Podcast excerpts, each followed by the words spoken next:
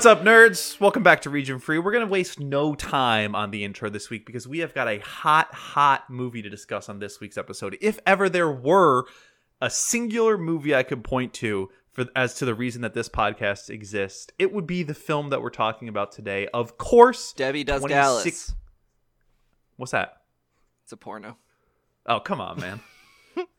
You This is a- Debbie this is a- Dallas? That's like a This is a premiere porno. episode, and you're talking about famous pornos. We're not talking about a famous porno. We are talking about something maybe uh, an incremental step up from that. It's Julia Ducournau's 2016 debut masterpiece. If you ask the two people on this podcast, Raw, known Oh. in the French as Grave. My God, AJ, we What a picture. did it. We did it. Can we can we set can we set expectations right here? It's a five star film. Five, about four and a half on my Letterboxd, but it's a five star film. Yeah, well, that's because your finger slipped. You meant to give it a five star. It's a five star film. that's right. Five star film. Straight the fuck up. uh I mean where we should begin as i already mentioned earlier perhaps the the reason above all else that this podcast exists uh is due Oh, to this film I watched because mr this. blake hester you're a proud owner of the second sight films uh blu-ray box set right. of this beautiful film Right. wonderful packaging and the fine people at second sight films didn't they uh accidentally ship you not one but two copies of they this they sent me two copies and they emailed me and they're like, "Hey, we accidentally sent you two. The other one's gonna show up in a couple days. Can you mail that back?" And I was like, "Yeah, for sure." And I think I was like, "It'll take a while. I'm in the United States. I'm not gonna pay for the fancy shipping." And they emailed back and they're like, "Oh, you're in the U.S. Don't worry about it." So Yeah. I just had two copies then. and you said, "Let me bring it to New York City with me and entrust it to my good friend. I know it's a film that he loves. That's right. Uh, he does not have a region-free Blu-ray player. This is a Region B Blu-ray. B standing for a beautiful. That's right. So, uh, many months later, after I no longer lived in beautiful Brooklyn, New York. I purchased a region free Blu ray player so I could pop this little disc in and watch some freaky deaky bloody shit on my television screen in a film that I love. And I know you love too. That's true. Yeah. Last night watching it uh was I think only the second time I've used my region free player this year. I think the only There other time was when I watched Stray Cat Rock. Uh I think that's what that movie's called with Meiko Kaji. Anyway, we're not here to talk about that film, but maybe we should. Uh Maybe we should. yeah, uh this is this is an all-timer, man. Let me tell you, I I remember so vividly this movie coming out. It was only put on my radar because like you know i i i, I as a mm, i don't feel like a member of the extreme underground community but like definitely a casual observer frequent toe dipper in. I Mhm. do always kind of have an eye out towards like hey what's the mainstream thinking in terms of like you know movies that went too far? And every couple years we have a movie that comes out catches a lot of press because it's like oh when this was at cannes there were people were fainting and vomiting and raw was one of those movies that's how I think it- on the on the record, two people fainted during Yeah. the Cannes premiere of this. yeah so like against my better judgment usually that means like oh got to see this movie and they they never deliver and i think that's a fault of my own more that just like i am what it takes me to squirm is so beyond the pale for most people that let's let's begin here because in in the booklet uh there's an interview with the director and they talk about uh the interviewer asks has, has a film ever made you faint? And her answer uh as i think with most people the answer is no. What would it take for a film to make you faint? Like is well that can you put that on the movie really? Are you oh are you asking me specifically? I'm asking you like Well, so like there are hard limits of things I just like won't watch. So it's like maybe that like a lot of like unsimulated like sex and I mean like kink or hardcore fetish type stuff that pops up in some movies that don't go to Cannes. Um, like that stuff is usually a I don't want to see that. Like that might push me because I'm just a little vanilla baby boy. mhm. Um, but like I guess when it co- pertains to Raw, where it's like gore, maybe the hair scene and some of the animal stuff. we'll we'll get into all of this. Yeah. like that stuff just isn't gonna bother me. So I don't know. Like, I mean, there's definitely been some movies I've had to watch some moments like between s- slit eyes. Like uh, when I watched Tumbling Doll of Flesh last year, there were a few moments in that movie that really ups made my stomach upset. But nothing where I've like been flush faint. yeah. But I- nevertheless, that's how I first heard about Raw and was very excited to see it. And then finally did see it, of course.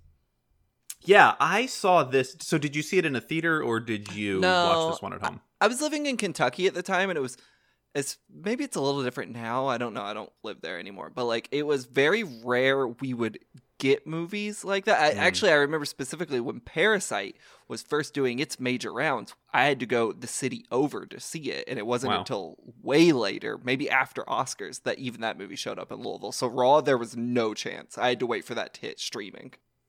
Yeah. Um, as as previously mentioned, I was living in New York City when this came out, so I I was lucky enough to catch it in a a, a theater in a crowd. I saw it at the beautiful Village East Cinema uh, we in? New York. We did not go to that one. That one's in like downtown Manhattan. It is the first theater I went to after my COVID. Uh, I got COVID vaccinated, and I was like back to the to the cinema. Um, but no, I saw this movie, and you know, I don't think it was playing at midnight, but it was at like Yep. 11 p.m. I, I just very distinctly can remember getting out of this movie, and like the train that I take home wasn't running, so I was like, well, that's something I'm gonna have to deal with now. Yeah. Um, but it's definitely an experience to have seen this in uh, a, a crowd full of people because this movie, I think, even if you know vaguely what you're getting into with it, um, You don't. it really, you know, takes some twists and turns. And what I admired a lot about watching it this time is the way uh, all of the reveals are structured throughout it. Um, You never are quite sure just how intense or grotesque some of the violence yeah. or conflicts are going to get until they really just kind of are made apparent. And there are a lot of moments watching this movie where you have to take a step back, readjust your expectations, and be like, oh, uh, we're dealing with this kind of movie now, huh? Yeah, I mean Julia Julia D, as I call her, good friend Yeah. of the show, a good personal friend of me. Um, she's she's down, dude. Like she's a real one. Like she's a old head in this world, and like I think she is one of the bravest filmmakers around right now for like this and Teton and fuck even Junior, her short. I haven't seen Mange, which I think she co-directed. Yeah. Um, I haven't seen that one. They go for it in ways that like other directors would not dare. You know, Brandon Cronenberg, he's kind of the the big name in uh, what it would tra- transgressive kind of genre Yeah. pushing stuff, and his stuff is d- d- it pales in comparison to half an hour of any Julia D film. Yeah, I think you and I both prefer this one to Titan, right? I think so, but like I also love, love, love, love, love. Yeah. Titan, Titan's Titan, Titan, whatever. Titan, I'm not, I'm not um, fucking French. Well, the key the key difference there is that you know that one obviously earned much wider acclaim, reception, Right. like played probably to a lot more people than this one had, and so like if you have seen or heard of enjoyed Titan and you haven't seen this movie, like find this fucker. I think it's streaming on Netflix right now. Yeah, I see it in stores a lot too, like just on Really? Blu-ray and like on Target or Best Buy. Like, I do think it's a widely seen movie, which is interesting for it being kind of like this somewhat like extreme French film. I feel like Yeah. it has a mainstream appeal. I mean, I know this isn't the greatest metric in the world, but I do think on Letterboxd it has like seventy thousand reviews or something. Oh Like, wow. Okay. It is not an underseen movie necessarily. Fifty-two thousand reviews on Letterboxd. I think the barrier to entry is a lot lower than maybe some other experimental stuff because the like top line premise is sort of so familiar and like recognizable as oh it fits pretty comfortably into like the coming of age slash uh horror genre. Like it you know it's like a carrie or any other film like that. Um it obviously goes to some pretty dark and intense places, but I think like it has a very distinct and I don't want to say like personal touch because I'm assuming that a lot of this isn't sourced directly from Julia D's life, but kind of has that like Yeah. intimate approach to she very clearly built out this world, these characters with intention, with the idea of what she wanted to explore and say with it all, which I really like about this and Titane. They're both designed from this perspective of commenting on, you know, real world, real things that affect people just dialed up to the most extreme and using these sort of supernatural, sort of magical, realist elements of things that you could imagine happening, say, uh, a human fucking a car or like a, a cannibal virus being passed Yeah. down genetically, but um, it deals with like the real interpersonal consequences of those things. You know what I mean? Anecdotally, I have noticed more so than any little little transgressive boundary pushing film, uh, just women I know in my day to day life, more so than most others. love- Binders full of them. We'll just yeah, that's right. We'll just like love Raw. Like people I don't expect. Like we'll be talking about movies and I'll be like, oh, I, I saw Raw. Have you seen that? I'll be like, fuck yeah, I've seen Raw. Like they're, the, it's weird. Like my my most recent uh the girl I was dating most recently. Shouts out to her. We broke up, but you know, great girl out there. She loves Raw and like, but she did not really fuck with like movies like Raw. You know what I'm saying? Mhm. Like if I was like, oh, there's this whole like French wave you should watch, she'd be like, no, shut up, idiot. I don't give a shit about that. But she loved Raw and like numerous other girls I've known or dated or been friends with have all had like have all been into Raw to a surprising degree.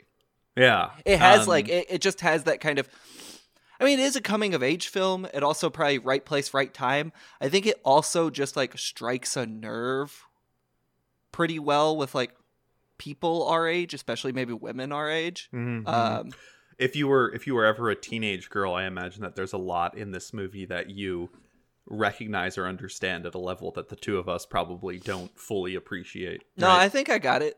yeah. I was like, I know what I know what's going on here. Uh, could couldn't be me though. Couldn't be me. Yeah, I mean that's that's part of the genius of the metaphor of this Right. film, right? Maybe we can start sort of getting into the the plot and the setup now. Um, it's it's Justine, the youngest daughter in this pretty tight knit family. Uh, two sisters, mother, father, big old dog, which is important uh, to a plot beat later on. But um, she is getting enrolled. It's her first week at this prestigious French veterinary school that it's where her parents met. Her sister is like an upperclassman there now, and so you know we are meeting her at the moment where she's like being dropped off for orientation and her first week there. We'll get a Uh, little preamble with the family just to learn they're vegetarians, but yeah, and like it, it, there's a weird like lineage to the family too, Mhm. where the parents met at this school.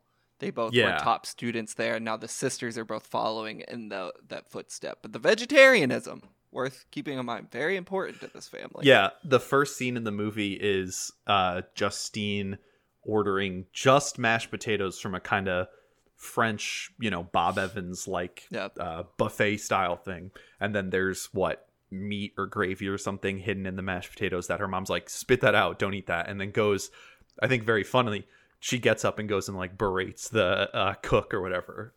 The way the cook throws the mashed potatoes down, look, I've never in my life yelled at, been rude, or disrespectful to a service worker. But that said, if someone threw my mashed potatoes down on a plate with the fucking venom that the woman did here, that bitch's life would be over. Every time I see this scene in this movie, which I've rewatched this movie numerous times, I'm like, dare this woman throw those fucking mashed potatoes? Like this woman's just Yeah. trying to get, eat her damn dinner. And I, I know they're trying to make a point and really hammer home like it's important to her identity in this family that she doesn't eat meat. But like the woman asks about, oh, just mashed potatoes, uh, like a few too many times. What do you want for meat? Oh, just the mashed potatoes. No thanks. Oh, you don't want any meat? What about what about your protein? Yeah, dude, It's she's like cruising for a bruising. just let uh, just let a teenage girl eat some mashed potatoes in peace. You know what I mean? bro? She's going off to college soon. I love mashed potatoes. Mashed potatoes are, are pretty darn good. You heard it here first. Best potato. Yeah, maybe. I, I like a roasted potato. Oh fuck. some olive oil, rosemary, the thyme, fuck? salt on a sheet pan, roasted fingerling potatoes, What? petite. No, you put them in the fucking thing that you also make like muffin The batter KitchenAid? Yeah. The thing. You put the butter in there. I'm surprised they don't use one of those at some point in this film. Oh yeah, that. Well, they're not. They're not at confectionery school. They're. They're med- look, they're doing plenty of things that I don't think you'd be doing at medical school in this movie. I don't know. I've never been. I've never been. I'm I- okay. judge. Wh- What's going on with this school? It's never really named or expounded upon. They do go to class, which I It- appreciate. Plenty of movies that Yeah. are like set nominally in a college never feature the kids going to class. Right, there are a Van- couple of classroom Wilder. scenes in this. Yeah, sure. I'm exactly. Um but you know, we get the sense that this is kind of an important institution for French veterinarianism. What's Yeah. the- I don't know what the discipline is called there. Uh, but it's like there's 300 kids there. Uh, they have this very intense hazing ritual. It's sort of like, yeah, I, I would go through some sort of mental breakdown where I enrolled here as well. It seems not like a good time. AJ, I briefly went to college, but it was a community college. That's right. You, as far as I know, went to numerous years of a university. That's correct. As a kid, I remember seeing it must have been like a Dateline or 60 Minutes or something about hazing. I Yeah. remember it scared the fucking shit out of me. But I've never known anyone that was actually hazed. Were you? It's not. It's no. I mean, it's not like a general thing that happens at school. Okay. It's usually in like you know, this is a pretty intense, close knit school where everyone's like studying the same thing. So I think that makes sense. It's like only really a frat sorority thing. If you are weren't in a rushing or want to. No, I, I come on.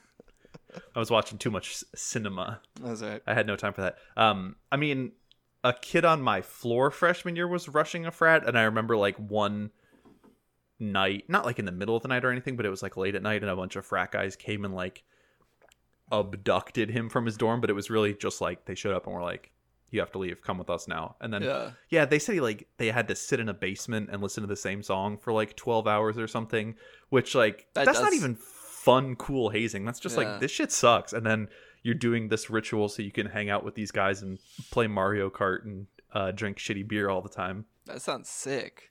Sounds fucking awesome. Yeah. They, they're not doing that in this movie though. They're having some intense parties. Yeah, they hazed the shit out of him though, for real. I mean, the first sort of thing is they're like taking a photo of all of them in their nice fancy little white lab coats, right? Um and they get those buckets of blood dumped on them. Yeah, it comes a little later. They they start by just Yeah. like ripping them out of bed and making them crawl on their hands and knees to a party, which oh is like Oh, my god. It's like I guess that sucks, but also you get the party out of it, but also the party looks terrifying. Yeah. I don't like like it looks like it's a party in what feels like They're in some uh, sort of industrial basement. or a furnace room or something. Yeah. Like it's terrifying. And, and it's like more people than should safely be in here. It is Just like, like stone concrete pillars everywhere. Also, and look, I love this film. Some truly abysmal sound editing in this scene where they are constantly they're either rising the sound of the crowd or completely muting it, but like constantly. So it's like the music it's either the music isolated or the people yelling or the music isolated. It's it's awful. I this scene bothers me. As a as a cinema sins man myself. As a not college goer, as a party hater, as a CinemaSins enjoyer. That's right. Well, that's right. you know, what we know after this first night at school basically is expectations are very high. Uh, this is sort of a pretty intense institution. These kids are closely knit and and undergoing some pretty uh, intense trials and tribulations. And what we don't know um, is the sort of personal transformation that it's going to awaken in in Justine Right. as as things progress. But we do Um, we do meet a few of her confidants here. One Sure. being her roommate, whose name I cannot remember, but is a um, Adrian, Adrian, Adrian, um, Mhm. a gay man who uh, they sp- they have a Well, funny. a queer man of some sort. Well, yeah, they they do have a funny exchange at the beginning of the film where he busts in and she's like, "Who are you?" and he's like, "Your roommate," and she's like, "I asked for a girl," and he's, he he was like, "Well, they gave you a and then he says the the F slur for a, a gay man, and I was like, that's that's funny, that's funny. And then later we are introduced to her sister proper, who is a uh, recluse, not a recluse, a recluse. She is wild. Yeah, I mean Alexia is the sister's name, and it's very Yeah. sort of clear from the jump that she has gotten a taste of freedom at this school and she's loving life. She, Mm-hmm. She- will happily eat meat now. She's a party goer. Uh, she's dyed her hair and is just kind of like letting loose all the time and, and has initially this sort of thorny relationship with Justine where she's kind of negging her to tighten up, you know, Right. or not tighten up, loosen up. Stop being so uptight. Eat a little meat. What's going to do for you? Go nuts at this party, all that sort of thing. Um, her introduction, right, is one of the sort of hazing rituals, quote unquote, that sort of just seems like an initiation process to get into the school, but everyone goes through a line and you're handed like a raw rabbit liver that you're supposed to just swallow Yeah, from this big fucking jar. Now, um, I, I you know I'm I'm not a meat eater. Haven't been for a few years. Even when I was, I don't think if you were handing me a wet rabbit liver from a jar, I would just like let that bad boy slide down my throat. What about you? Would you would you partake? Yeah, uh, Yeah? Fuck Looks that- good? Fuck that rabbit.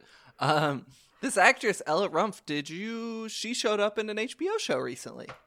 Which one? She's in Tokyo Vice. Oh, she yeah. plays one of the. I haven't uh, made it to it yet. It's, you know what? It's really good, except for Big man on campus. Yeah, what's that fucking kid's name? Ansel Elgort. He's such a fucking bad actor, dude. Like, can we talk about this? He's so He's not fu- the best. He's like really bad, and he's really bad in this show. As someone who uh, recently met and spent an evening with Jake Adelstein, who is full of charm and charisma, Yeah. Ansel Elgort, like they lost something in translation. yeah, Ansel Elgort is, is like a wet towel, and Jake is like this very outgoing, awesome, bubbly man, and it's like it's crazy. Anyway, Yeah, I was I was pretty surprised actually to learn that they're doing a second season of that show because it was like didn't seem like anybody watched it. You've got the whole Ansel Oh, Elgort situation huge. going on. Was it? it was huge, yeah. Huh. Uh, it was really big. I mean, not Last of Us big. Recently eclipsed that by a wide margin. But the uh, I will say the rest of the cast is great, including Ella Rumpf. She's in it and she's fantastic. She plays a hostess. Is she like a cop or something? She's a hostess. Yeah, sh- she's a hostess. Um, there's like a, a a host bar is pretty uh, prominent to the uh, series, Gotcha. and I guess Jake Adelstein's real life it is based uh, somewhat. I don't The know. Tokyo Vices, Perhaps uh, dubiously that he indulged based. in. yeah, yeah. Anyway, um, was good to see her pop up and stuff because I think that may be her only thing that. Well, I, that sounds so fucking like stupid of me to be like, it's good to see her pop up in something that isn't a French movie, you know, the quaint Yeah. little country with their industry. But it's cool to see her pop up in like bigger things that are ostensibly seen by wider groups, you know. Yeah, I, I think she's really great in this movie. Yeah. And um, this being only the second time I'd have I'd watched it, like you know, being able to appreciate the earlier segments with the foresight of where it's going towards the end, I thought her performance is really great. At first, it sort of just seems like okay, I get what's going on here. Typical sort of older sibling getting a taste of the real world outside of sheltered family life acts out becomes an edge lord etc but there is a real kind of like conscious repression that she's rebelling against and you'll you come to realize why as the the sort of plot of the movie comes out. But she's really a lot more of a tragic character on the second time around. Um the ending of this movie not to like jump too far but like made me real sad this time around. Like kind of just a bummer uh of an ending to, to the movie. Um Yeah. but yeah, I mean, I think both of these two, and they carry a significant chunk of the movie on their shoulders. I think they do a really great job and like two really standout performances from these young young I actors. mean, they are one of like three to five. They are two of like three to five named characters. Like, there are many Yeah. people in this movie, but the cast is extremely small. yeah, I mean, most of the scenes are either conversations with Justine and Alexia or Justine and Adrian. Very rarely Justine and the parents, but the rest is just kind of like college extras, um, professors, or a couple party scenes where there's just like Yeah. a bunch of people in the room. The the the Adrian is such an interesting character because for one, extremely well acted. I really like this actor a lot. I'm not sure his name. Um, if you have that. I believe this is Rabah. Rabba Nate Ofella. Thank you for attempting Apologies if I mispronounced that. He's in Nocturama, a film I recommended on the Frontiers episode. Oh, nice, nice, nice. Okay. Um, he's great. Uh, the character is really interesting because I do think in a lesser movie, him being Justine's roommate, he would just be the audience surrogate to look at Justine and be like, "What a fucking freak! Oh my god!" Mhm. But he, this character has like, I don't know if sympathy is the right word. Understanding that, like, Yeah. he's a cool guy. He fucks. He does. He smokes weed. He gets his shit sucked off. Yeah. He gets head at least once in this film. He jerks off in the film. He's coming Mhm. a lot. He's a cool guy. He's blasting. But he, that's never used as like a position of coolness over Justine, where it's like this dude fucks. You are some weird virgin girl. It's like he is Yeah. like very understanding and tries to like take her under his wing, and there becomes this like older brother little sister vibe that clearly Justine is largely missing from Alexia that makes their dynamic really good as he tries to protect her from what is becoming a destructive path for her due to her own actions and just like the fact that people like this get picked on in academia Yeah. that like I really really love this character. It sort of instantly seems like he's an upperclassman and has been there longer than her. Like he's a lot more well adjusted to this. She's having a tougher time transitioning. Um, but yeah, they have a pretty nice, fun relationship that is elevated outside of just like typical college roommate scene. There is something, however, about this relationship that I wanted to ask you specifically. This is one of two questions that I have for you on this episode. You being a- gaming journalist, um, Uh-oh. in in more than one sequence uh Adrian and Alexia or Adrian and some other characters are playing the PlayStation 4 together and you can right, right, right. they're they're playing a local co-op split screen game on the PS4. Um, they seem very into it. They're playing it con- kind of constantly. For the life of me, could not recognize the game that they were playing. Didn't Could seem you, like- Blake Hester? didn't seem like a real game, but Yeah. the one thing that did surprise me was that the light bar on the DualShock 4 changed Changed colors, colors. Yeah. which is a deep cut. You would have to know they weren't just holding as- those things. Yeah. Yeah, you would have to know that that happens while playing games to even think to include it. So either they are playing something and then CG'd it out, or they somehow like I don't know that, but that did stand out to me. I don't think that's a real game though. That is probably because like- stock footage of like just like graphics. it has like the the sort of Gears of War menu look to it when they pause it, but obviously you can't play Gears of War on the, the PS4. yeah, A- At first, it's just shots of them holding the controller, so I'm like, oh, I bet it's just like FIFA or something. But no, then you see it and it's like some sort of third person action Yeah. game with. I, I always, I'm, I'm always interested in stuff like that when when it's like moment in time uh, I games appear. I, I bet I could scroll through the credits and see what it was like. Maybe maybe Killzone or something like that. No, I mean it's a it's a little indie French film. That's not that little, but like I would imagine it's like just some stock moving video game looking footage. You know what I'm Hmm. saying? Because We'll otherwise to you're gonna have to. this. Otherwise, you're gonna have to license from Sony to use like Killzone or Uncharted. But I don't know. Maybe it's a French game. What are some French games? Uh, Beyond Two Souls. Yeah, Quantic Dream. Yeah. Um, Heavy Rain. Wouldn't it be funny if there was a, a point in this uh, movie where they like paused for 15 minutes and just played through a bunch of Heavy Rain or Beyond Two Souls? It would be really funny, I think, What? because they're both French. I don't know. Yeah, wouldn't it be funny if um also th- they watched Amelie Yeah, that would be hysterical. because they're both French. Oh, So anyway, yeah, I really like uh, the character of Adrian. I think he's great. It doesn't take long. yeah. You want to get to the kind of turning point of this film? Well, re- she eats the she eats the rabbit kidney. She she tries to deny it, but her sister is like, "Look, you're gonna become an outcast if you don't do this." I don't think that's true. The, the teenagers have the memory of a fucking goldfish. They would have forgotten. Put it, put it wouldn't in your pocket, throw it away. Yeah, yeah.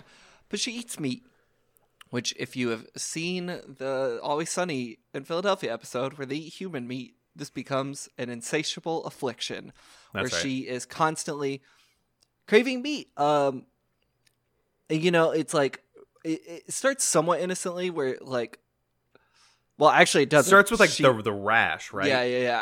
Uh, her That's hunger. first thing. Yeah, so that, that isn't innocent, but let's let's circle back to that. She she it starts innocently with her trying to satiate the hunger, like um, Adrien and her take a bus to go eat shawarma, kind of out in the sticks somewhere. There's, There's a that trucker who stops by and is like, unbelievably "You're eating a lot of meat. I, I have a question about that. They took Go for it." there's the implication that truckers use pig blood to sober themselves up by giving themselves blood transfusions. Is that real? I've never been to France. I I haven't asked around, but like, Pig blood transfusion to sober up. Type A blood converted to universal blood donor with help from bacterial enzymes. That's not what I'm fucking asking. I'll wait. checks in the mail. Pig demand blood transfusion may just may be just the start. Uh, can't figure it out, but they're apparently These guys were just cooking something up in the the back of this truck stop. there apparently is some precedent to doing that. Also, it's probably a deeper metaphor that we just didn't understand. Um, Yeah. But yeah, to your point, she eats the rabbit kidney and she breaks out in a rash. And this is the one scene that I have really struggled to watch. She goes to the nurse, and AJ just talk us through it. Well, the nurse the the nurse is kind of just like it's not an allergic reaction or anything like that. You're gonna be fine. Uh, take it easy. But I'm gonna peel skin off you now, and we're gonna put that camera right up there. Yeah, there's a lot of we get into a lot of skin peeling uh yeah, towards this section here. I think this is uh this leads into the scene that I had the most trouble watching this time around, which is we see her like in class or taking notes, kind of just absentmindedly chewing on her own hair, which is like a thing that people with long hair are known to do. That's whatever, no judgment there. But she runs into the bathroom uh after, after she kind of wakes up with a start and like is is gagging uh and then starts pulling a long thread that turns into just like a knotted mess of her own hair yeah. out from her throat and it just doesn't stop and it keeps coming and and if i got close to fainting uh during watching the movie this time it was during this sequence i was truly like hands over eyes cannot look at the screen just Here's- night a nightmarish amount of hair coming out of her throat And it doesn't come up effortlessly. Like she has to really pull on that shit. she's yanking yeah. Uh, she's yanking There was this girl we knew back in the day. Not we, as in me and you, but me and the me and the knuckleheads. Yeah. that's a funny thing to call your friends. the collective we Yeah. Uh, uh, that she she had a she had a scar right here on her stomach, and that was because she used to chew on her hair. Which, when that happens, little hairs go down your throat, and if you get enough, it creates a blockage. And I don't wanna hear get it. it surgically removed. i don't want to hear it Yeah, you should look up pictures. I mean, not of her surgery. I don't think there are pictures. Of yeah that, give me but her that- name i'm gonna google it right now. I'm not gonna do that. Um, I hope she's doing well. You know, shouts out if you're listening. Yeah, shouts out. If you're listening, surely you know who great. you are. shouts out to her family Um, but yeah, yeah, yeah, yeah. Um, so I think about that every time I see this scene. It's just like, oh yeah, that girl who had to get her the hair pulled out of her stomach. there's that funny bit too where she like is stealing burgers from the like cafeteria line putting them in her uh white coat pocket and then the people are like what do you think you're doing you could just like you don't have to smuggle burgers out of the cafeteria But she does, right? Because it's like, I mean, so the thing we're we're talking around is the overarching metaphor of the film, which is puberty and hmm sexuality. And you know the, the vegetarianism is a, a a metaphor for like sexual suppression here. Yeah. And then cannibalism is a very wild metaphor for I don't know if you want to say sexual liberation because the cannibalism doesn't seem to do much. For well you know her, we, but we basically already did an entire episode unpacking what that metaphor is like in trouble Sure. every day which watching these two so close together you sort of see like a lot of direct thematic overlap and maybe even some inspiration she does bring it up in one of those interviews in the booklet. She brings it up by name specifically. So like Carrie, Yeah. Trouble Every Day. Uh, she even listed Cannibal Holocaust as like a direct reference on this I'm movie, you, which I could see. She's, she's real. down, dude. She's, she's a ride or die. Um, so yeah, her her hiding the hamburgers, you know, her her trying to steal it from the Mhm. lunch line, is basically like her her her wanting to, to to come, but like she has lived this very sexually suppressed life because of her family. She doesn't Yeah. meet. I So, forget like- if it's like outright stated or implied, but like she is a virgin, and that's kind of like Mhm. part of this whole coming out of her shell, going to Doing the big school fine. for the first time. Yeah, Gotta exactly. be down because she wants it all. she wants it all. Um, yeah, I, I, I think like this film is like, you know, um, oh, what's his face? The Suspiria remake guy. He just, Uh, Luca Guadagnino. yeah, he just tried to do one of these, like coming of Yeah. age cannibal film, which like I thought Bones and All was fine. It was cool. I enjoyed No, it. no bones about it. No bones about it, except for Timothée Chalamet's fucking horribly offensive Kentucky accent. We're talking about all your favorite teenage, uh, the heartthrobs this episode. yeah, dude, his character. Got anybody else you want to bring up? His character is literally from Kentucky, and he does this fake Southern accent, which is like, bitch, you are from New York. Stay in your fucking lane. Come to Kentucky and find out what happens. Maybe you you maybe you should have stayed in acting school if you're gonna do an accent that embarrassing. Yeah. Get your ass Little back punk. to get your ass back to school. Anyway, Tish. um, so you know th- this film, uh, that film tried to do the same thing, but like, I do think Raw, and probably why it speaks to so many women, is it like is a very stark coming of age film that's like easy to identify with, but also there's not necessarily a rose tint to it because I think its view of sex is not an anti-sex one, but it's not a it's not positively looking on upon early sexual experiences a lot of women may have. Like, mm-hmm. you know, like there's a scene where Justine is kind of thrown into a bathroom with another freshman. Yeah. And like he the film It's go- uncomfortable for it's sure. It's uncomfortable. The film goes out of its way to be like, hey, this is not a sexual assault scene, but it's uncomfortable. It's awkward. And then when Justine does, you know, lose her virginity, and which is implied to be an act like she enjoyed, like and wanted, it was to Adrien, who immediately shuts down because he's gay and he says, you know, I did not hide in the closet for 20 years to have sex with women. Like he Mhm. immediately kind of like gets really upset and defensive and kind of shuts her out for a little while. And so it's there are like, a lot of other things about that scene that are uncomfortable as well. Sure, sure, sure. But I, I'm just saying, like, you know, I, I think I recognize the irony of saying this as a white man, but like, Mhm. I do think probably a lot of women at this point in their life have early sexual experiences that are not uh, fantastic. You know, Yeah. Lady Bird also has a, its own take on this. Who loses their virginity on top is an amazing line.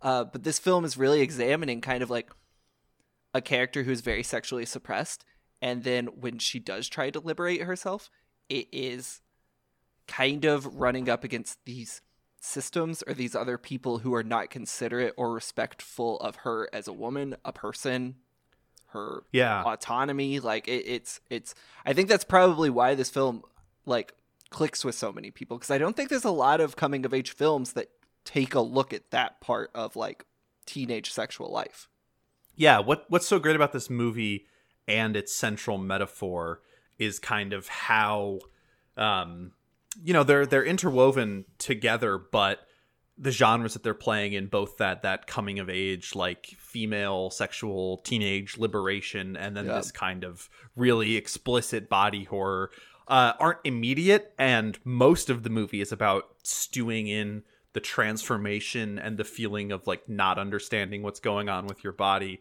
I think one of the next big scenes we should talk about is the the waxing scene which like in and of itself is both something that like you know could make you uncomfortable just thinking about your body in that way for the very Mhm. first time these changes that are happening to you and then you layer on the uh, elements that this film does where it becomes something really violent and then unsettling it's just like all of those feelings bottled up in this kind of rapidly changing teenage brain and and I think the universality of the film and probably why it appeals to so many people is because you can't relate to the most extreme elements of it hopefully not but in there in in any of these beats that any one of these characters is experiencing there's something relatable and recognizable to be to be seen there Yeah. So, Justine and her sister, Alexi, Alexi, alexia uh, they they they start to connect. Things are tense, but they do have a moment where they connect. They go drink on a roof together. They they AP standing up for some reason when I saw this movie for the first time, this scene made me cry. I don't know why. Because when I watched yeah it like in, in subsequent rewatches, it's not made me cry, but I do think it is a very touching, beautiful scene. Them just laughing and trying to pee, standing up together, and like Yeah. there's a. I am an only child, but there's a, a wonderful sense of kinship between the two sisters here that I think is one of the film's only warm moments, and I think maybe yeah the- i mean i really like seeing them together once they become friendly Yeah. as long as this bit lasts so uh i- in it here as well i think is the scene which is just like one of the images that sticks out to me most in this movie which is uh justine just like sitting in front of the open fridge eating the raw chicken Yeah. maybe that comes right after this bit but that's just one of the like indelible images in this movie Yeah. to me after after pissing her pants, they go back to Alexi's dorm, where Alexi, uh, I wouldn't say convinces, more forces Justine yeah to get. it's a- like i'm gonna do this to you yeah to I, I don't I, I don't I'm a dumb guy. Is it a Brazilian wax? brazilian yeah Um, because Justine, she got a little, she got a little pubic hair going on. You know, it's fine, Mhm. but it's it's. uh, I've I've seen enough French movies to know that that's you know culturally accepted over there. But well, and it's culturally not at this accepted here too. oh. I I know. Oh, I know. Anyway, so Alexi's like, we're gonna take care of that, and you know what, AJ, just, you get the you get the tightest zoom in on a wax maybe a movie has ever had. Like you can see It's- individual skin follicles being slowly lifted up. it's It's excruciating. yeah, it's real. It's real bad. It's it's so bad, and then yeah. The worst thing that could possibly happen when you're stomaching this is one of the strips of wax gets just stuck, caught. Plot hole, by the way. We never returned to figure out how she got that. just thing got off just got full body chills uh, Yeah. even just thinking about how it looked but yeah like justine kind of reacts and and kicks away and it's like please stop Yeah. um, so Alexi's like, "Well, let me get scissors to cut it out," which I'm like, "That Yeah. thing is grafted to the skin. You are not cutting that off." But something else gets cut off because as she does this, Justine freaks out, kicks Alexi, and the scissors chop Alexi's finger off. a little fingy which one is it's uh like her It's the middle ring finger. It's the middle finger. it's the middle finger okay Mhm. that's what i thought Yeah. uh finger pops off and then alexi faints passes out not from watching the film raw from being in the film raw from getting your finger cut off and that really and kind happened. of- i don't think so Maybe. Don't how many fingers did she have in in tokyo vice all of them Oh my god, she only had nine. gonna have to go back and investigate. Because it's a yakuza. Yakuza, she had to cut the pinky. Yeah. That's So- not true. That didn't happen in that. Uh, Blake, if your sister uh, accidentally got a finger cut off while they were giving you a Brazilian wax, what would you do? What would your immediate reaction be? Num num num num num num num. Yeah, would you would you suck that thing clean like a like a chicken wing? She eats the whole thing. It's wild. And then like yeah. she does the fucking like she starts kind of nibbling at it and then it's just like does the cartoon move of just like pushing the whole thing down her throat and that's right when alexi wakes up and and sees her sister just finishing that finger off Bro, and Ju- then Justine's yeah. eating this finger like I'm up in Hooters getting their nine one one wings. With, it's it's she's at buffalo wild wings with the fellas no, but beat up sucks, bro. I, you know i've, I've never been to a hooters so i don't want to Well, here's the that's not true i've been to a hooters Here's the trick: you get Hooters to go. oh Like, shouts out to Hooters waitresses. Like, I'm fine with that. I just don't want to be the vibe with the other guys. Like, that's right because the guys are just like, eh, I don't want to look over the regulars and see dudes acting like that. Like, you know, all respect to my ladies out there, they're all queens, but I just That's don't want to see, you know, a dude who just got off his job if you're wearing a suit at hooters Or Think- worse think- yet, like a dude you could tell is like probably the manager of a small HVAC company or something, and this Uh. is like he thinks he's just laying on game so thick in the in the St. Louis Park Hooters. There's not a Hooters in St. Louis Park, in the Mall of America Hooters here in Minneapolis. Is there one there? Hell yeah, I've been to it. Wow, I can't believe I never went. But- Well, I know what I know what I'm doing next time I visit. yeah, I've been to that Hooters. Like I just can't do that, so I gotta get Hooters to go because I love Hooters. I think their wings rule. My grandma was a huge Hooters wings. fan, Mine and we too. were- she used to have yeah. her birthday at Hooters. There's something in that fucking sauce that grandmas love. Well, listen. In a film full of tragic events, this this bit's pretty sad. The fucking dog catches a stray. They're like, he ate the finger while she was passed out. They blame it all on the old pooch. Quickie, dude, quickie, yeah. And they're like, all right, well, we're gonna have your dog put down. And I was Put like, put down. if I, That's rough. That's brutal. yeah, dude, woof, if you ask me.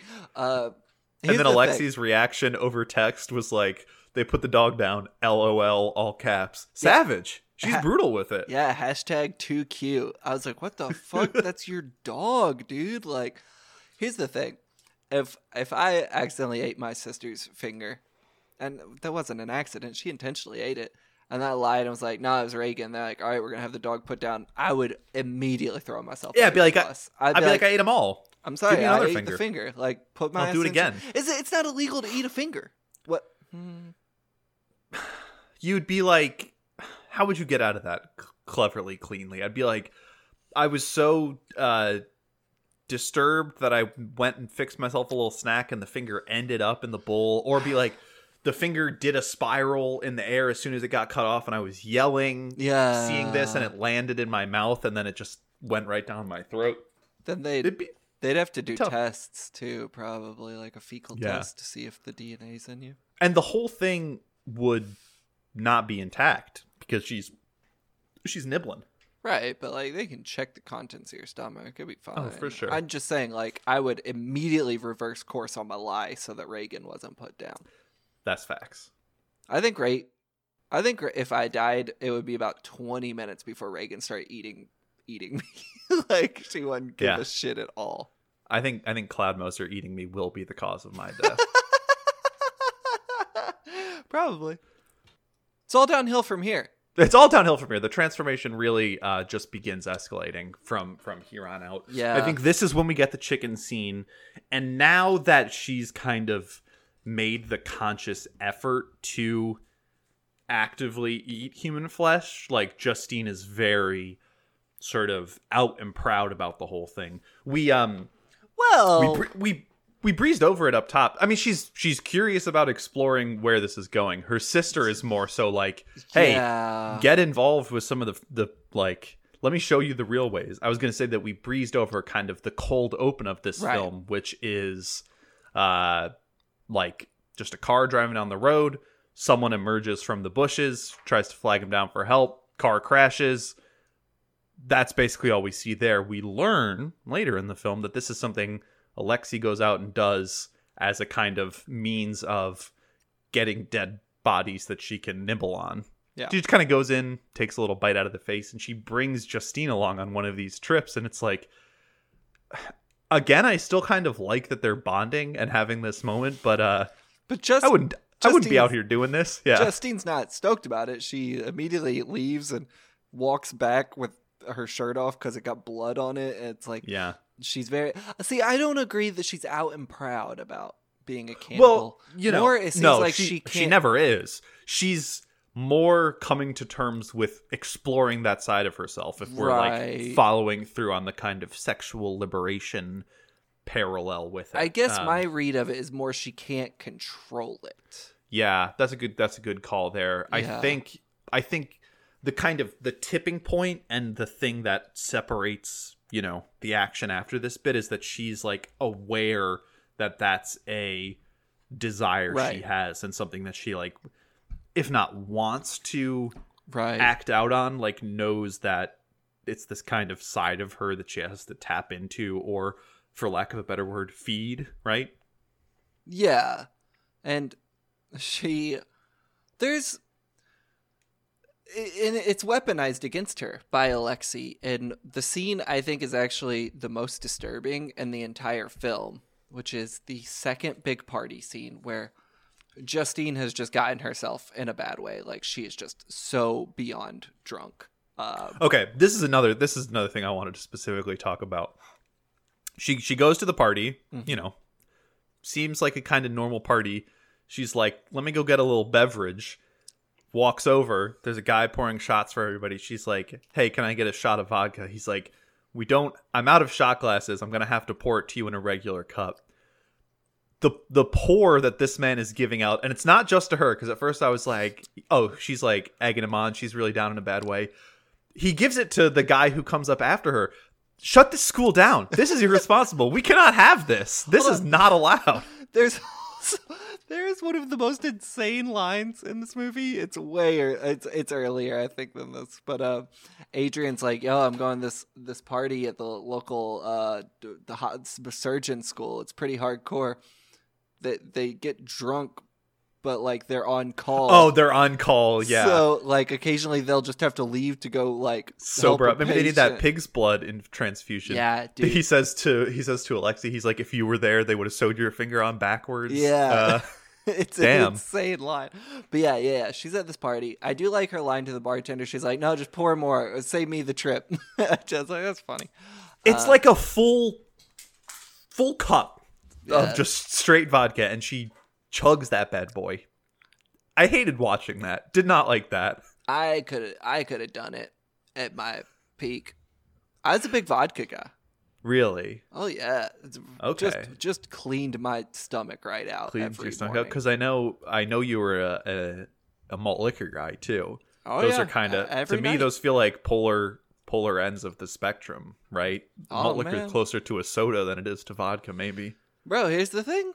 Every night, get a little vodka, get a little malt liquor. Uh, I w- w- went to rehab at 24. Listener, if, if you just- didn't know that. if Justine was was doing Edward Forty Hands, maybe things at this party wouldn't have gone as bad as they do when, when she's taking straight vodka to the dome. Because Alexi grabs her and pulls her into the morgue Mhm. and is like, "Let's have fun." And what I wanted to note in this scene, maybe the best drunk acting I've ever seen in my life from Yeah. Garance Mariel Mar Marillier, however you would pronounce Oh. that. She does the thing where it's like she's face down, not passed out, but fading out of consciousness, and is like trying to peel herself off of the concrete or the like Yeah. metal slab that she's fallen down on. I was just watching it, just taken aback by by how lifelike it well, how true to life her her drunk stumbling in that scene was. the thing that took me aback in this film is a, a just a stray quick shot I never noticed until last night because obviously I knew what was going to happen, but Mhm. happened a couple scenes later. But right as the scene is ending, Alexi says, "Come here." She opens something Yeah. And then, like, I'm saying literally a fourth of a second in the bottom right corner of the screen. Like, blink and you will literally miss it. You realize a human cadaver has been pulled out. And Yeah. I was like, oh my God, I never noticed that, even though I knew what was coming. it cuts really quickly and you're like oh was that just like you know they were having fun she blacked out she was drunk or whatever and then the next day at school like people are whispering as justine's walking by. A girl moves away from her in this big lecture hall and justine like smells herself thinking she smells Yeah. like shit or something. And like adrien grabs her after class and is like yo dude what the fuck is going on? And she kind of has no idea no understanding. And he pulls out this really like grainy cell phone video. And this is just another great sequence the way it's shot and the way justine looks in particular just like unrecognizable as a human being completely tapped into this animalistic nature uh and alexi is like egging her on with the hand of the cadaver she's like snapping at it the way a dog would like snap for a treat or something. It's just like really like her eyes are fully kind of there's nothing going on there. It's really like a harrowing thing It's- to watch. It's horrific. Yeah. Yeah. And also makes me realize this is a full medical school, not just a veterinarian school, because why would the vet have cadavers? I guess so. Yeah, there's it it must be earlier too, but there's the scene where they're doing the dog dissections in that class. Yeah. and Justine like just it- fucks hers up. she just goes to town like the guy's like you have you know an hour and 45 minutes or whatever and people are being precise with their scalpels and being careful and justine is just like let me get that bad boy open let me rip that that up Couple other crazy animal moments in this is when they send a real horse into a K hole. yeah That was nuts. Uh, That was also, when they're talking about a cow a cow's insides they're doing x-rays on a cow at one point well, also fucking Ella Rumpf had to stick her whole arm in a cow's asshole. Yeah That was crazy, and they showed that. You remember when Johnny Knoxville did that? i do remember when johnny knoxville yeah. did that Well, they did it in Raw here too. So, uh, you know what? Animals catch strays left and right in this movie. But Yeah. yeah. the scene where she watches that footage on the cell phone, it's so fucked up. It's so awful. I it just like it's it's just it's so horrific because shit like that just happens. Not, I mean, not Yeah. to that level, not to that level with cadavers and whatnot, but you know, where someone gets too fucked up, they're they're too young, and the people around them are too young to have the wherewithal to understand this is a bad situation. They're in danger. Someone needs to take care of them. And then you do get videos like this that come out like it's very yeah it's common. a nice it's a nice modern ripple on like the yeah, Carrie tropes and and whatnot um Yeah, it's- definitely declaring itself a, a film of the moment it's it's it's a very very disturbing moment, and um, uh, Justine rightfully just flips the fuck out like she can't handle it. Like, which also makes me think back to the the you know you see the video and everyone there is like, hey, this is like really fucked up, but they're like Yeah. sympathetic with Justine, and it's like, damn, the that that girl in the lecture hall, like, calm the fuck down. Like, why are you mean mugging her? Because everyone else in the video is like sympathetic with Justine. They're like, "What? This poor I, I think their reaction is really just i do not want to be seeing this yeah, and I don't either. yeah well they have their confrontation they're pushing each other it's kind of clear that like alexi's just doing it because she doesn't really want to feel alone in in whatever this condition is that she has Right. where she's constantly craving human flesh um and then yeah they kind of get into a scrap they start trying to take bites out of each other and alexi takes a huge chunk out of justine's face uh like Yeah. nasty style um i'm i'm a little confused on the sequence of events i think we might have gotten the two party sequences flipped because I don't think Justine has the huge bandage on her face for for the like 7 minutes in heaven paint thing or does she? No, no, no, no, no. That's that's later. It's the the the, the seven minutes in heaven thing's kind of a small moment in the film, but like that is before the cadaver thing. And yeah, the because fight. she basically what happens there is is like they douse her in paint. Everyone here is in a different color. They put two kids in the closet and they're like, "Go uh don't come out go till you turn. yeah he says don't come out till you're green she's blue and the, the guy's yellow and the guy's into it clearly uh, and she's just not having a good time and he's like trying to to make advances on her and she's like okay that's cool. Let me just take a, a big old bite out of your lip. Yeah, um, she goes back she washes off and then this is when she and and adrien have sex. Yeah, because again she's like really sort of the one who initiates it and kind of is like you know driving the action let's say. And Yeah. she again is like snapping at him trying to take bites out of him and he's like no no thank you that's cool and then she ends up just biting down on her own arm uh, until she appears to uh, reach a climax of some sort by Gaspar Noé. yeah, like Gaspar Noé.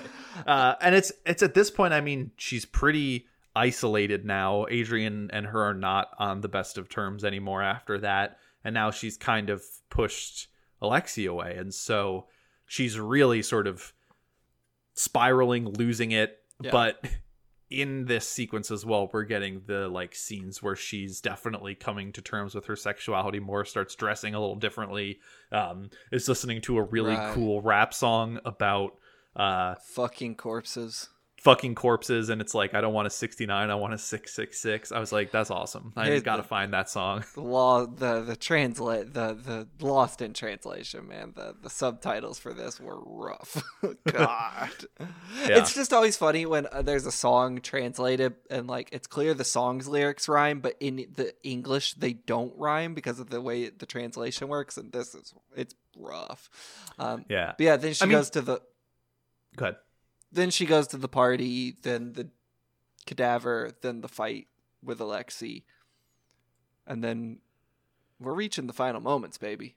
Yeah, I mean, she's all this to set up that she's basically seemingly lost or is losing control of her life pretty rapidly. Like Right. whatever this condition or desire is is kind of overwhelming and overtaking her ability to function.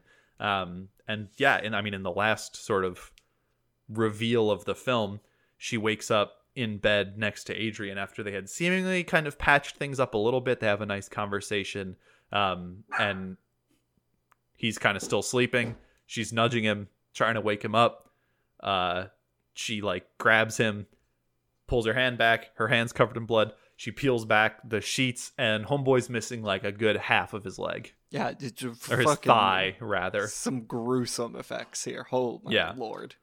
And her reaction is obviously like, "Don't like that. Not happy about that." I think she plays this moment really well, where the first initial reaction is this like, you know, it's almost like a really bad hangover or something, where she's like, "Oh my god, what did I do?" Yeah. how did this happen? And then you see a trail of blood, and Alexi's in the room, and it's very clear from the amount of blood that she's covered in that she was the one who was chowing down. Yeah. And yeah. the the sort of moment right here is the thing that really got me this time. The like tenderness of this scene where Justine's reaction isn't like she sort of calms down initially and then like takes care of her sister uh washes her off undresses her gets her in the shower and like removes all the blood from her body and you kind of get the sense too that like there's this melancholy where she probably is understanding uh i'm most likely never going to see my sister again because she's going to spend the rest of her life in jail She also um, killed my only friend.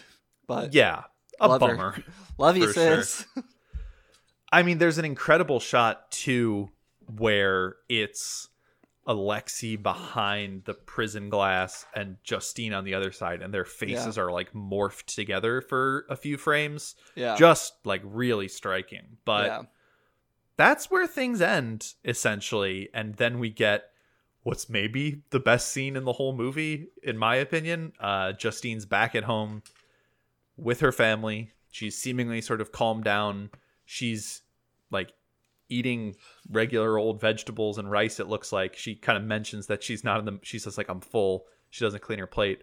Her mom walks away, and like her dad has this, you know, dad like understanding of what's going on in her head. And he starts talking to her about it's sort of obviously all out there now that this is some genetic thing uh, that she has, her sister has, and then he starts talking about when he realized uh, her mother had it, and like I don't I don't know how this played for me the first time, but just like the genius of this moment too, where uh, her mom goes to the kitchen, dad pulls out a cigarette, he's smoking, he starts telling this story about how he knew something was off about the mom, like this, that, and the other thing, and then he's talking about their first kiss, and he pulls the cigarette away and is like scratching sort of absent-mindedly at his lip, and you Yeah. notice that there's like what maybe you could have mistaken as a weird scar, but now very clearly realize like that's the same sort of bite Yeah. mark she gave that other kid. And then, I mean, I should probably just have the transcript of the way that he says it because it's so good. But he's talking about, you know, we didn't know what to do for a while. Eventually, we figured out a solution, and he's unbuttoning his shirt and he just like reveals this chest full of missing chunks and bite marks. It's just like gnarly makeup work. Um, uh, Then the last shot and last moment of this movie is so good, where he's like, "You'll figure out a solution too," and then fucking Credits. smash cut to the word "raw" and the sickest fucking song I've ever heard in my life, like operatic chamber goth pop playing Yeah. over.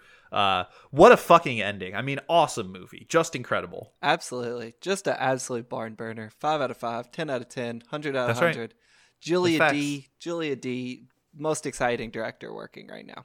Can't Or at least see what one she of does them. next. At least one of them. I mean, Yeah, she's I don't I don't think she's particularly a young director, but she is early in her career still that like you know, I think after the success of Titan, Titan, however you Uh-huh. pronounce it, like I think her next one's going to be the big one. You know the what I'm Palme saying? d'Or winner. Yeah, she Yeah. has nothing. Um, I don't think anything like announced at the moment Yeah, yeah. in terms of what's next or or what they're they're filming or if she's writing anything like that. Oh, uh, actually, hold on. Deadline November fifteenth, twenty twenty two.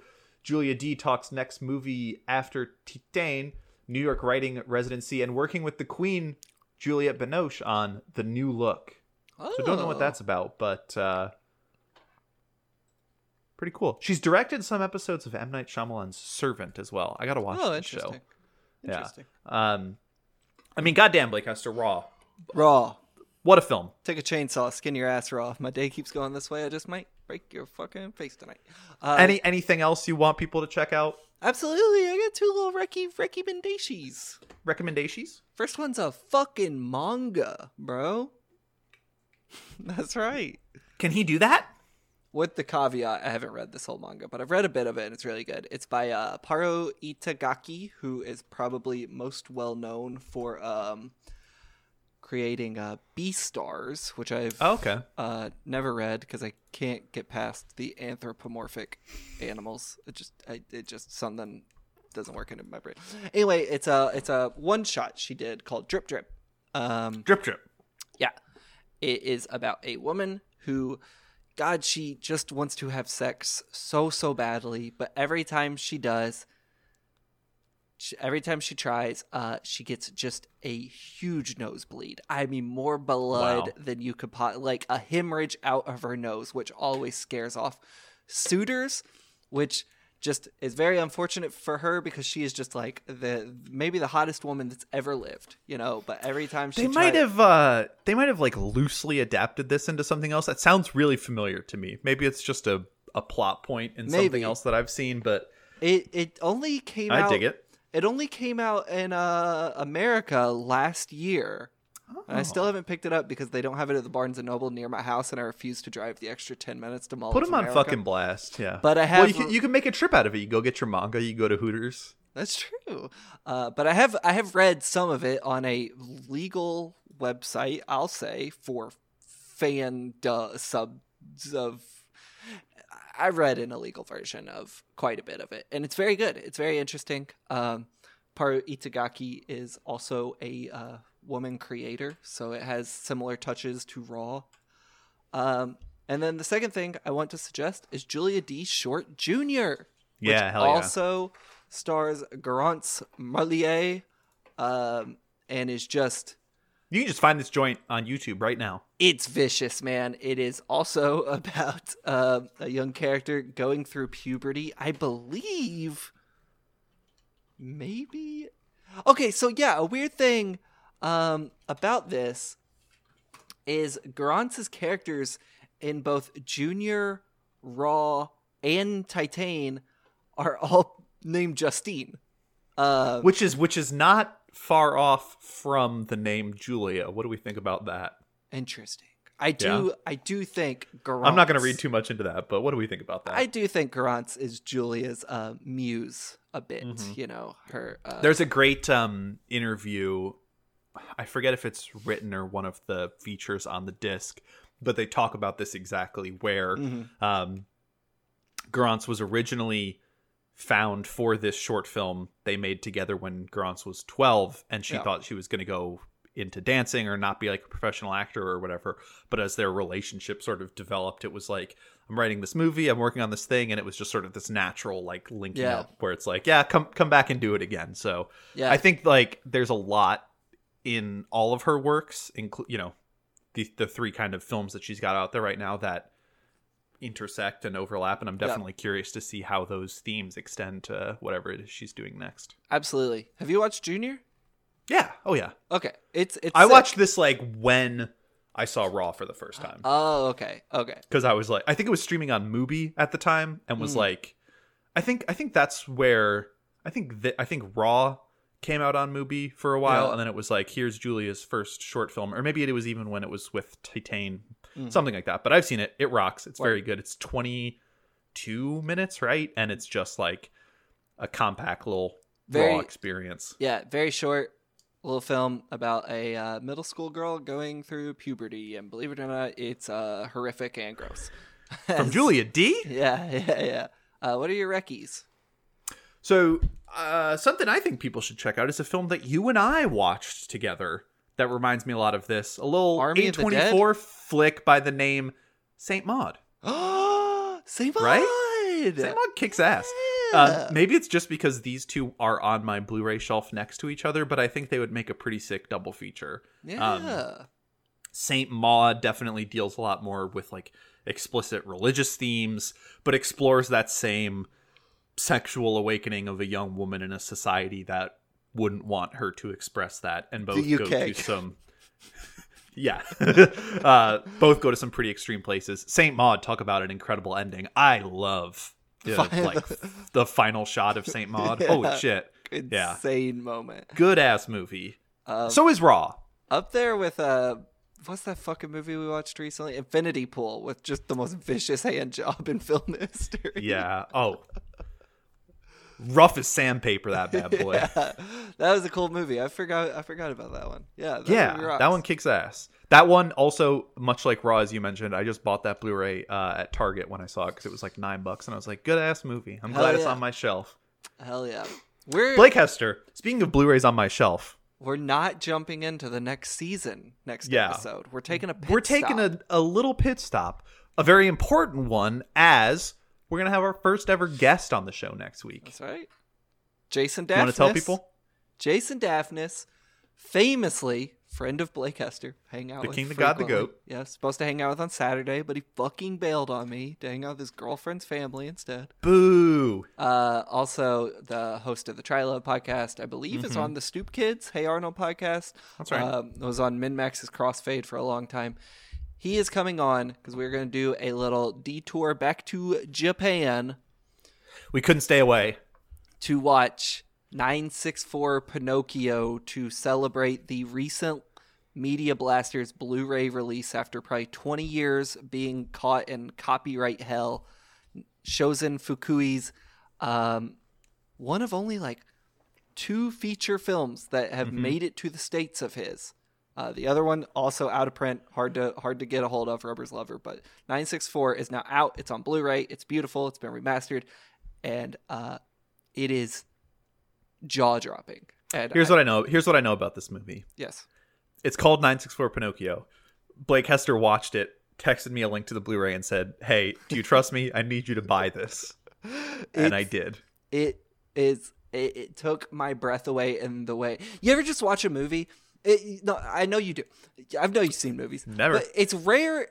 No matter how much you like art, it's rare I- that you which I do. actually engage with a piece of media or art where you're like, well, yeah, that's just it. That's it. That's the one. That's that. That's like you watch it and you immediately know. You're like, oh, it's And, like just it's got everything you want. I'm excited to watch this. nine six four. Fucking, it knocked me out like a ton of bricks. So we're having Jason on to talk about it. Jason, who uh, showed the film to me a few weeks ago. I'm gonna hopefully rope these boys into watching a second film, a ten minute long film called Gerorist, which is, means uh, vomit terrorist in Japanese. Uh, yeah, it's gonna be great. Excellent. Can't wait. Well, I hope everyone's excited to tune into that. Um, and we'll talk about what our next month of programming is going to be as well. So look forward to that one. It's going to be a good time. if you want a hint, Uh, come and come and listen. there we go. Good one. All right. Bye bye. Thanks everybody. Bye.